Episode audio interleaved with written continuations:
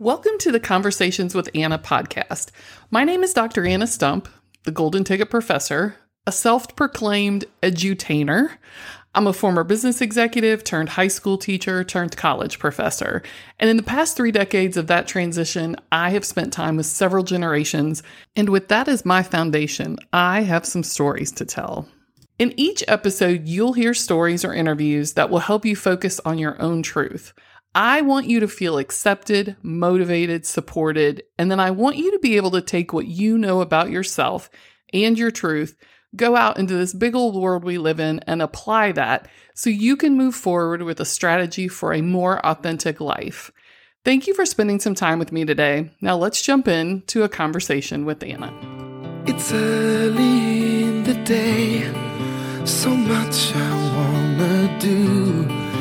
I dedicate today to breaking rules. I'm gonna stick to a strategy. I'm gonna find out exactly what I'm made of. Is there really something wrong with just smiling the whole day long? Hey, welcome back to Conversations with Anna. I'm back from a break, which I usually don't talk about dates and times and anything too specific in these conversations because you never know when people are listening and you don't want to make it like, you know, concrete in terms of time.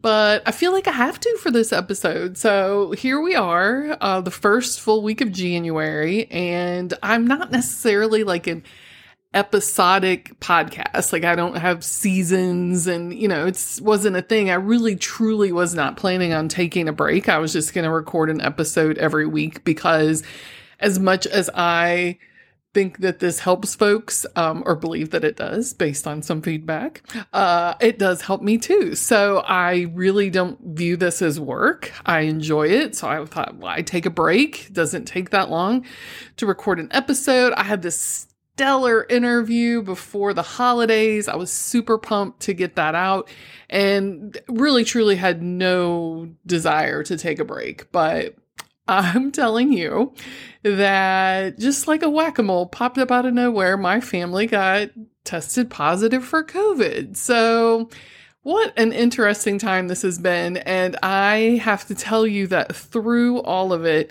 I reflected so heavily on things that I've talked about in conversations with you on this podcast, things from my research, more intentional and focused and centered than I've been in a long time. So I thought a great conversation today would be kind of talking about these truths and our beliefs and things we know and that, you know, we should, when we talk about shoulding all over ourselves, things we should be doing and thinking and believing and things that we've talked about, so many great conversations. What do you do when those are put to the test?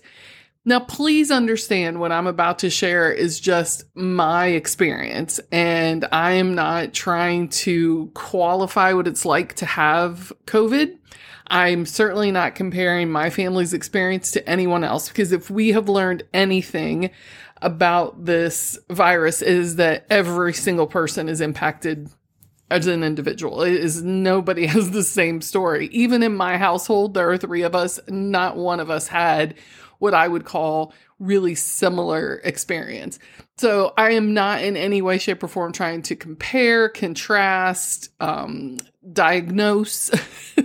I just want to talk a little bit about my reactions, my proactivity, my approach, just kind of how I put my truth to use and how I process things differently, I think, because of the good work that has gone into preparing these conversations and having interviews and just this podcast and my intentionality in 2020 really truly helped, I believe. So, just a little bit of a timeline. I will tell you that my son, who's a teenager, has not been to school um, in person this year. We made a choice um, where we could, and he has been home. He has left a few times for um, a, an event at school. He's been in and out of the building to grab things. He attends his most of his um he does takes a musical lesson. But for the most part, he and I have been home. We do not leave on a regular basis. We're very careful. We have kind of a really um, nicely controlled group of people that we interact with that we feel like live a life very similar to what we are. And we've been very blessed. Um, so that's not to say we're full on quarantine because believe me, we've attended weddings and we've done things that we, but we feel like we've been very safe and secure. And as you know, my husband teaches junior high and has been in the building daily since school started, um, sometimes with kids, sometimes not. He coaches a sport. Um, but for the most part, the protocols and things that have been taking place all we've all felt very safe. So it really has not been an issue that we've been living in fear. That has not been our reality. Um, but you do feel a certain amount of vulnerability when you have to for your job be around so many other people and those are not people that, based especially on what your crazy wife reads on social media, feel comfortable with the choices that they're making and the views that they have and the regard that they have for other people. So, um, this has been a little bit of an emotional school year. Um, for me, not my particular school year or even my son's, just to watch my husband go through kind of what he's been going through and to observe the community, which I talked about that in a previous episode um, when I spoke about like the algorithm reset on episode 15, how I just kind of sort of had to take a little break from consuming so much content, especially from our local community and everyone's viewpoint of this. So, uh, there has been some trepidation, I'll say that. Like, we aren't hyper you know, fearful and but we're not like running around acting like that this is not a thing because we get that it's a thing and we respect that it's a thing. It was Saturday, December 12th. My husband got up in the middle of the night, didn't feel very good. He went to go get a drink. He came and laid back down. I was like, man, you feel really hot. I took his temperature, it was high, and he just like immediately got up and went into the guest room, which, you know, in hindsight, I mean, in the moment, I was like, yeah, go. In hindsight, you know, based on how symptoms show up, how long you're contagious before that, um, the fact that we've all three live in one house with one HVAC system. I mean, like, you think about all these things and you're like, is it really worth creating a sick room and a sick bathroom and distancing from your spouse and your parent?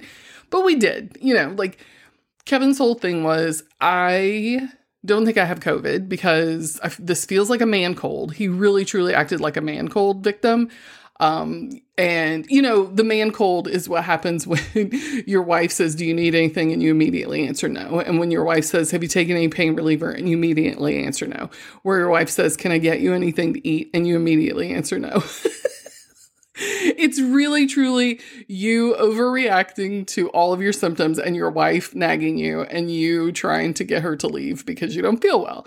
Um, that's kind of what, so that was like, um, Saturday night into Sunday at our house was like. And I think because there, you just, just felt bad, um, physically and was a little nervous um, emotionally about what he might have and what he might have brought into the house. Um, he slept, Kevin slept like full whole day.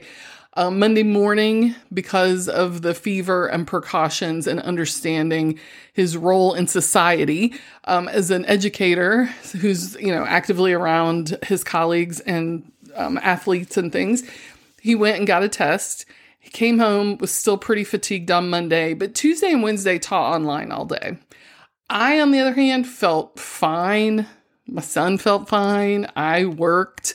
Um, I probably worked more hours this week that I'm describing to you because of final exams, and I spoke at several um, kind of virtual events. Like it, it was probably one of the busiest weeks I'd had in a very long time. So Kevin was over in his little sick room teaching. Everything was fine. Wednesday they call. By Tuesday he's like, I don't. There's no way I have COVID. Like I I'm breathing fine. I'm not coughing. I don't have a fever. I can till, still smell. I mean, like everything that we've read, which I'll get to in a minute because I will tell you how much I'd read at that point. um, we didn't really honestly think he had it. So we're all like, whatever. But we're still distancing and, you know, doing smart things. So Wednesday, mid morning, his test comes back positive. My son and I go get tested on Wednesday. At this point, everybody's feeling fairly normal in our house. At this point, um, we're good. So we go get tested by Friday midday. Our results had come back. We had obviously tested positive as well. So at that point, I shifted many gears in my mind. So let's talk a little bit about like for someone who has a podcast talking about living in your truth and has spouted a lot of stuff at you in the last 36 episodes. Let's talk about where I was, truly where I was um, internally, emotionally, mentally through this whole process. Because I have to tell you that as soon as my husband left our bedroom at like three o'clock in the morning, um, that's Sunday morning, I was on Google the whole the whole rest of the night. like I am by nature a learner and an educator. I mean, that's what I do, right? Like, and I'm very strategic. So I'm like, and I think I've joked a little bit about my WebMD um, obsession. Like, I just, I really want information. I want as much information as possible. Um, so I start Googling and because I want to know like what's next, what do you do? What do you do when there's someone in your house? What do you do about this? What do you do about that? And honestly, like at some points, I thought, you know, you should put your phone down and just get some rest because this is probably going to be a really long haul. Um, and you don't know what's going to happen. And, but in my mind, this was helpful. This was, in some ways, me being in my circle of control because I was trying to access as absolute much information as possible. I was going to responsible sources. You know, I was doing things that in some ways felt helpful but not hurtful. Like it was helping me kind of cope and accept and understand and plan because I'm a big planner, strategic, you know, thoughts, those things. So that was probably fairly good. And it caused me to leave Kevin alone because I'm going to tell you about the 14th time I aimed the um, thermometer at his head and that little beep. I'm pretty sure he's like a Pavlovian dog now. When he hears the beep of that little thermometer, he probably just wants to start swatting in the air with his hands, like, get away from me. I was truly just constantly on the hunt for more information, whether it was from him or about him, like his vitals, or, you know, checking on our son, or, you know, constantly reading things from what I felt like were very valuable sources. Um, but again, just rect- constantly rectifying in my mind, like this is going to be different than what you're reading. This is all different. Things are different. Every person's different. So I got up the next morning and just, you know, tried to have a day, like a regular day. And I think I did pretty good. Monday, again, um, I'd kind of exhausted most of the research, I felt like. And so here's where you get into some real interesting dynamics with my personality, I think, and things that we've talked about throughout these conversations. But I feel like way back in episode two, where I talked about falling into the trap of, you know, oh, this will look good, or how this looks on your resume, or how this or that. Like at this point, there was such little information. Like nobody had gotten a positive test, like whatever it was me being the constant overshare and communicative person that I am, I mean, communication is my number one strength, right? Um, I, which I overshare. Everybody knows my business. Like the only people, there were like maybe four or five people that I even told that Kevin didn't feel well or that this was a possibility. Um, it just wasn't anything I was ready to talk about. And in some ways, I have to revisit like, am I honoring the whole like how things appear or how things look? Did I not share it because like some level of shame with it or you know what kind of what does that look like? Um, I'm very much about humor, which is like one of my top. Um, it is my top um, strength if you look at the like the 16 personalities and some of those. Like oh no, it's the Val the values assessment. Humor is like my number one which I make fun and jokes about everything, usually to make other people feel better. But I just, I didn't post this. I didn't share it. We didn't talk about it. Um, and, you know, again, there wasn't information to necessarily share and I just wasn't going to jump on. And I know people who have had COVID and have never talked about it. These are also people that don't post every couple of hours on their social media and it is fully in line with their truth. I felt like this was fully in mine in line in line with mine. But as I look back, I'm like, did I not share that because of like how it looked or what people would say? And I ne- don't necessarily think that's true because like we, I did share later on, um, just so people would know. The other thing that I kind of lean a little bit on, um, and think about some ways is again, I constantly go back to that circle of control. Like just what you're about to do or what you're about to give the energy to, do you really have control over this? And I'm honestly very proud of myself. And here's the other hard truth I was not going to let anyone help me. I don't ever let anyone help me. It's part of being the Enneagram 8, that rebel, that really strong personality. I'm not able to have people help me. I don't. I, it is like, and I've used this analogy a lot. When you walk into a store, do you remember walking into retail stores? Um, if you remember that, the first thing they say to you, "Can we help you find anything? You know, are you looking for anything? Can we help you today?" Regardless of why you walked in that building and what exactly you need, you answer no. Like, no, I want to go look on my own. And if I need your help, I'll ask. That is how I live my life. It just, it is not a sign of weakness to ask for help. I don't think it is just not necessary if I can do it myself. Really, sometimes unhealthy, other times fully, you know, it's okay. So I think that was my other part of just not telling anyone because I knew what would happen. And sure enough, I did eventually post on Facebook once, you know, I felt like the proverbial other shoe was not going to drop on us. Like we'd all three gotten these um, positive tests. Kevin had completely rebounded and was fine. Our son had, you know, kind of an afternoon of not he's the one who came downstairs was like i've never had a headache like this. And i'm thinking of course not. A teenager. Like I, i'm like i'm sure this is the worst headache you've ever had. And he's so you know gave him some pain reliever drank a lot of water we did the things but he sat next to me for like 20 minutes and kept describing how bad his eyes hurt. And i was like well maybe you should get off your computer or you know maybe this it wasn't until two days later when that thing hit me that I was like, holy moly. I went to him and said, dude, if this is the headache that you had, high five to you for getting through it because this thing is unbelievable. But it was between him getting that headache and me getting the headache because honestly, that was the worst part for he and I were the headaches. Um, I had a little bit of fatigue and aches, but you know, not, so I did post on Facebook, and sure enough, like someone who I just adore was like, "I'm bringing you dinner tomorrow." Okay, I don't need you to bring me dinner. Like that, uh, that was my first response is no. So I reply back, I'm like, "Thank you so much, but I just really don't need for you to go to the trouble."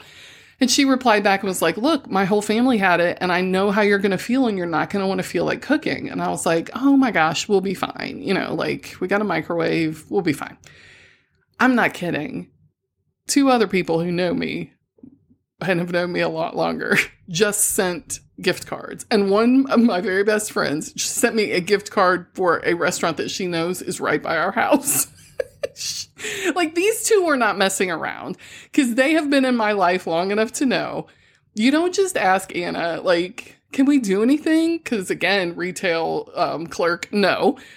They know, and I'm telling you what, the minute that gift card came, that's what we have for dinner that night. And I remember eating that food exhausted, thinking about chewing because I was that fatigued and thinking to myself, this is the greatest thing anyone has ever done knowing full well that if I had said to my tribe of people, I'm not sure how I'm going to make dinner, I would have had some kind of like a meal train calendar full. I know that that is true because people reach out, can we get you anything? I'm going to the grocery store, can I get you any? You know, like, but in my mind, I'm thinking about one of my best friends who was like, I'm already headed to the grocery store. I'm going there right now. What can I get you? And I'm thinking, I've been getting grocery deliveries since March. Like, there's no way I need you to haul some extra stuff to your car to make your trip longer, to stop by my, like, I got, no, I got this. I got, like, I love them for offering, but there was really no way I was going to accept help. The other friend was just like, here you go. Here's a you know gift card. Use it in good health. Haha. And we did. We exhausted that thing for the next three nights, um, ordering meals. So, I mean, what is it about me that I cannot accept help? I'm just not good at it. I'm so not good at it. Um, and again, maybe too deep in the circle of control, right? Because I feel like I can control everything. But I do, in like reflection, think about the people that know me best. And I will honestly tell you, these two individuals who just sent these gift cards um, via email and text are a lot like me. I think they know, like, mm-hmm, this is really the only way we're going to get food in our mouth um, and help the family is if we just do it. Um, so super grateful to them for just acting. I'm not suggesting that any of you do that in by no way, shape, or form. And I'm if I turning people helping us into some sort of like game, nobody won, nobody lost. Again, super hard to help, and I get it but also um, so so incredibly grateful when people do. so I know that has to drive people crazy. I know it, and I get it. I can't help it. Um, I think the only thing I can do is constantly remind the people that are in my tribe and the people that I care about, like, I know this about myself. I'm really incredibly hard to help. I'm very independent to a fault sometimes. Um, but I get it. Like, I don't know. It is hard. And this is something that I thought about quite a bit through this. As I tell you, I reflected on those things. And I don't think that just saying to people, look, I'm an Enneagram 8. Like, I get it. I'm hard to help. I don't think that that's good either, right? I have to talk through that. Um, and I don't think differently of my friends who just sent the gift cards, right? Like, I don't view them differently than I have the friends who were like, I'm making you dinner tomorrow, or I'm headed to the grocery store. Can I help you? It is not a competition by any way, shape, or form, but it is just kind of funny the people that really know me um, and know how to engage with me because and i think those are the people that also share those personality traits. But um, so in my reading and two people one of which who had had covid and another one who's just one of the very smartest people that i know um, stumbled upon like the covid protocol when you're at home. And it was a list of the commonly used supplements and treatments and things that they use mainly even in hospitals and highly recommended by medical professionals and things like zinc and vitamin D, all that stuff's on there, right? So, of course, I get all of that. I had another good friend say, Do you have a pulse ox? Uh, no. So I got one of those immediately, which I have to tell you is good. That is good to have those tools. Um, it seems like a little bit of an overreaction. Um, when the box, the like supplements and the pulse ox and the things showed up, like I thought my husband was gonna just like have me committed because he was like, What is happening in here right now? Just kept pulling out, you know, here's some zinc and here's some probiotics and here's this and here's this. And, and like, he's like, What's that thing? I said, It's a pulse ox. It measures the oxygen in your, you know, make sure you're getting enough oxygen in your blood. And he was like, Okay. And let me tell you, living with two males during COVID, when you feel seemingly fine, I mean, you're, your symptoms are so minimal that it is almost easy to write off that you have caught what my friend describes as you have a virus that has killed people. Like you have to take this seriously. I'm running around, I'm telling you, chasing them with the fluids.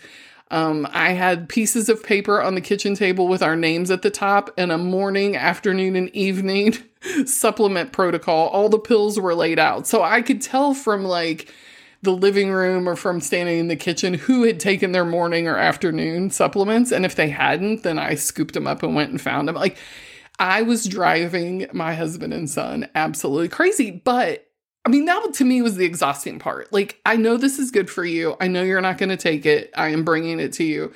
I will watch you take it like they do in the movies eh, for the crazy people. I will check your mouth.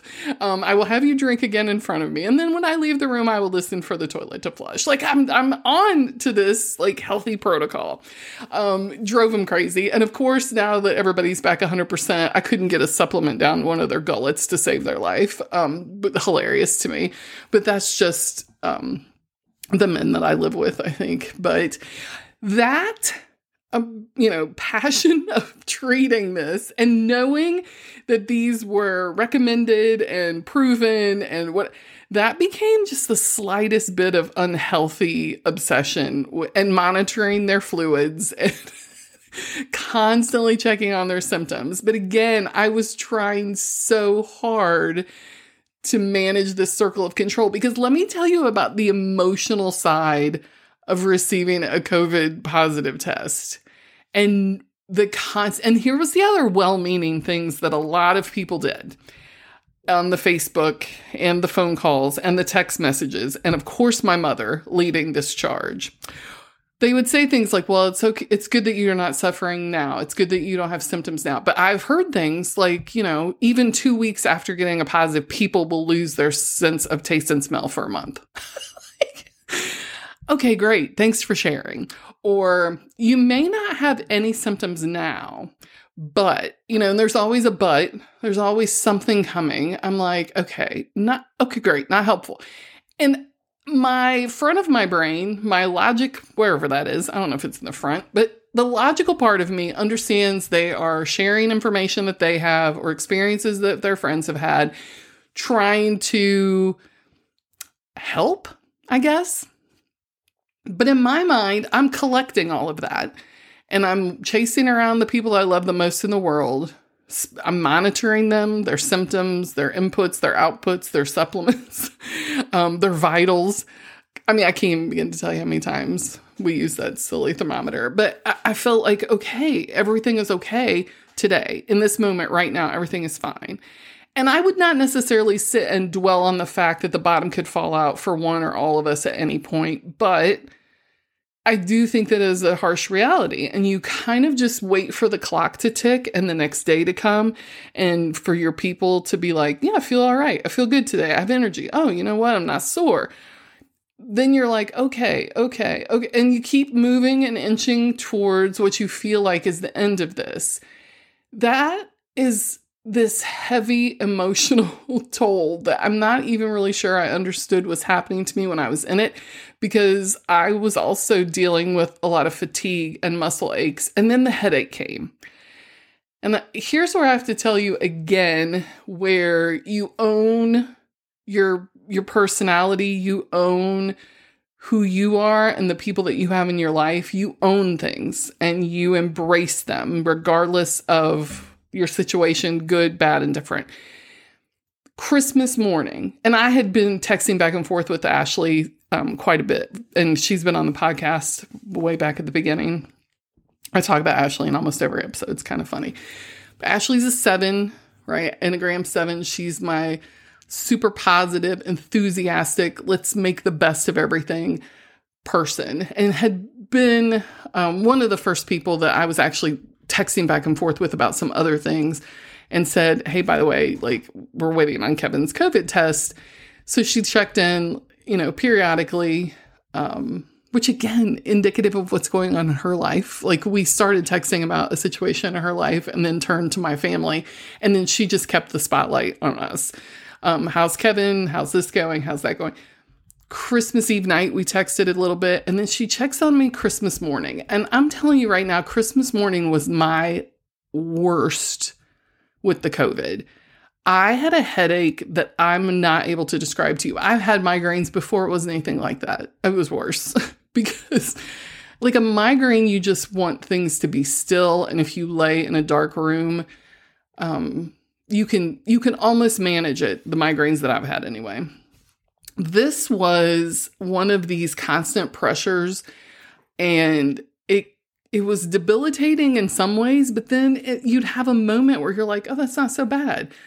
So we're opening gifts my phone buzzes and i'm thinking be the mom be present like don't look at your phone on christmas morning. But honestly like we're still doling out presents and you know doing whatever. So i look down it's ashley. She's like how are you doing how's everybody? You know, Merry Christmas, whatever. I mean, who takes time out of their family morning to check on their friend? And I'm I'm looking at that and I'm processing like I have to respond to her because this is a friend who loves me and is checking on me. Like I responded to everybody who checked on me. Um, and again, not many people were doing it Christmas morning. But I replied back to her like this headache. I just can't even hardly function and I I just this is hard. She immediately replies back with like here's what I do when I have a migraine and she sends me this list. And I was like, "Oh my gosh." Like I, two of the things on the list. I was like, "Why didn't I think of that?" I don't know, maybe because you got a COVID headache. So we finishing opening gifts and I'm thinking, well, now I need to find out how to get this these two things from the pharmacy or something into my house on Christmas morning. So again, I get on the the phone and I go CVS is open. I look at my husband, my little acts of service, my my loving amazing husband. And I looked right at him and said, I need you to get dressed and go to the pharmacy and get these two things right now.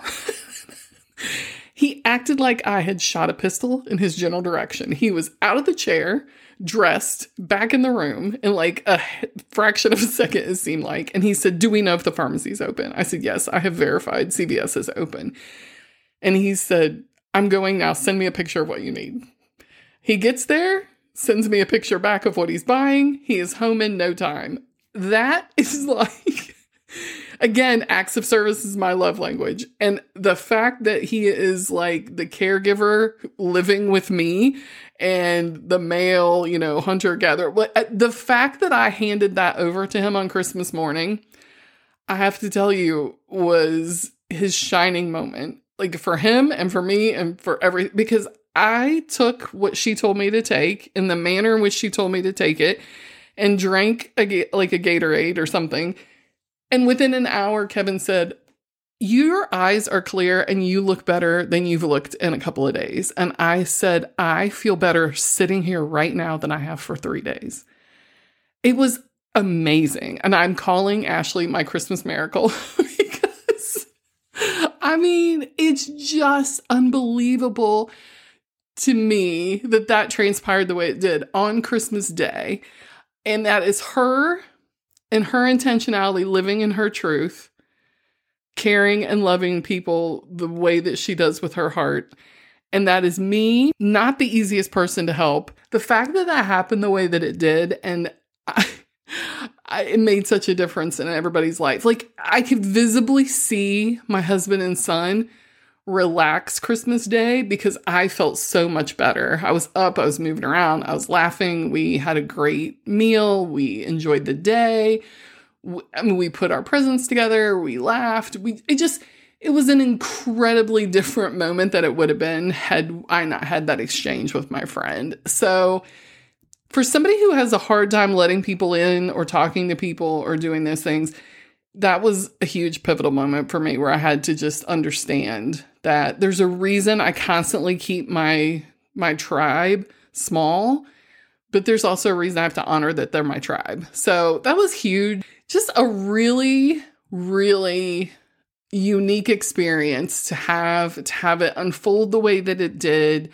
Um, we're very grateful for the outcomes, um, very grateful for the people in my life, and also incredibly grateful um, and even Kevin mentioned this at one point. Like you're handling this better than I thought you would, and you're you're holding it together. And I was like, well, I have to tell you, like I feel more grounded in coping mechanisms and understanding who I am and what my own red flags are as I approach this today than I would have a year ago.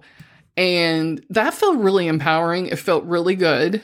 I think that it was great modeling for my child to watch and witness and for me to communicate that. I think it helped my husband cope and deal with something um not only just health related but I mean there's just there's a lot that wears on you emotionally internally and with the people that you love and with how other people engage with you there's a lot of stuff you could spiral out of control.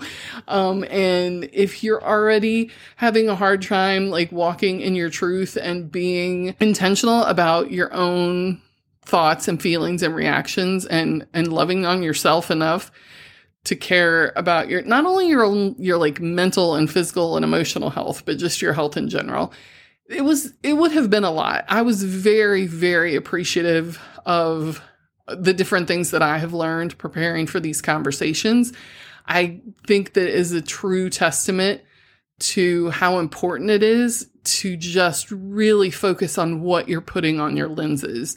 And it's easy to do repetitively and intentionally when things are good. It is harder to hold on to when things start going sideways in your life. Um, I can't tell you that I would have been as proud of myself had I maybe had to put somebody or myself in the hospital or if we had had like a long haul situation. I don't know. Um, again, I'm just so incredibly grateful that wasn't the case, but I think that what I went through reinforces to me that this is daily, constant, intentional work of identifying the, the negative behaviors, where the negative thoughts, where you need boundaries, who in your life is healthy, who is not. And our reaction to that in this situation was far more healthy and mature than it ever would have been. I think, had I not really been focused on this podcast and these really important concepts and theories and practices and it's just, it's so important. It is so important to make yourself a priority, how you understand yourself, right? To know yourself. That's what I talk about. Know yourself, accept yourself, and love yourself. Doesn't mean you're perfect. Doesn't mean you handle everything well. Hey, I, I cannot control how people react to me. I can only control myself. And I am so much in line right now with who I truly am and my intentions and my purpose and passions that I am probably in a healthier place emotionally and mentally than I have been in years. And that really got put to the test. And I'm proud of how I handled things. I'm proud of, you know, how I cared for my family, how I cared for myself, how I communicated, how I spent my time and how I did the things that mattered. I did the things that were proven by research, and I did not get, you know, I was not extra difficult because I was spiraling out of any kind of like control or anything, which I, again, very proud of and not comparing myself or our situation to anyone else. Like I said at the beginning of this podcast, this is not up for comparison. This is not up for anything other than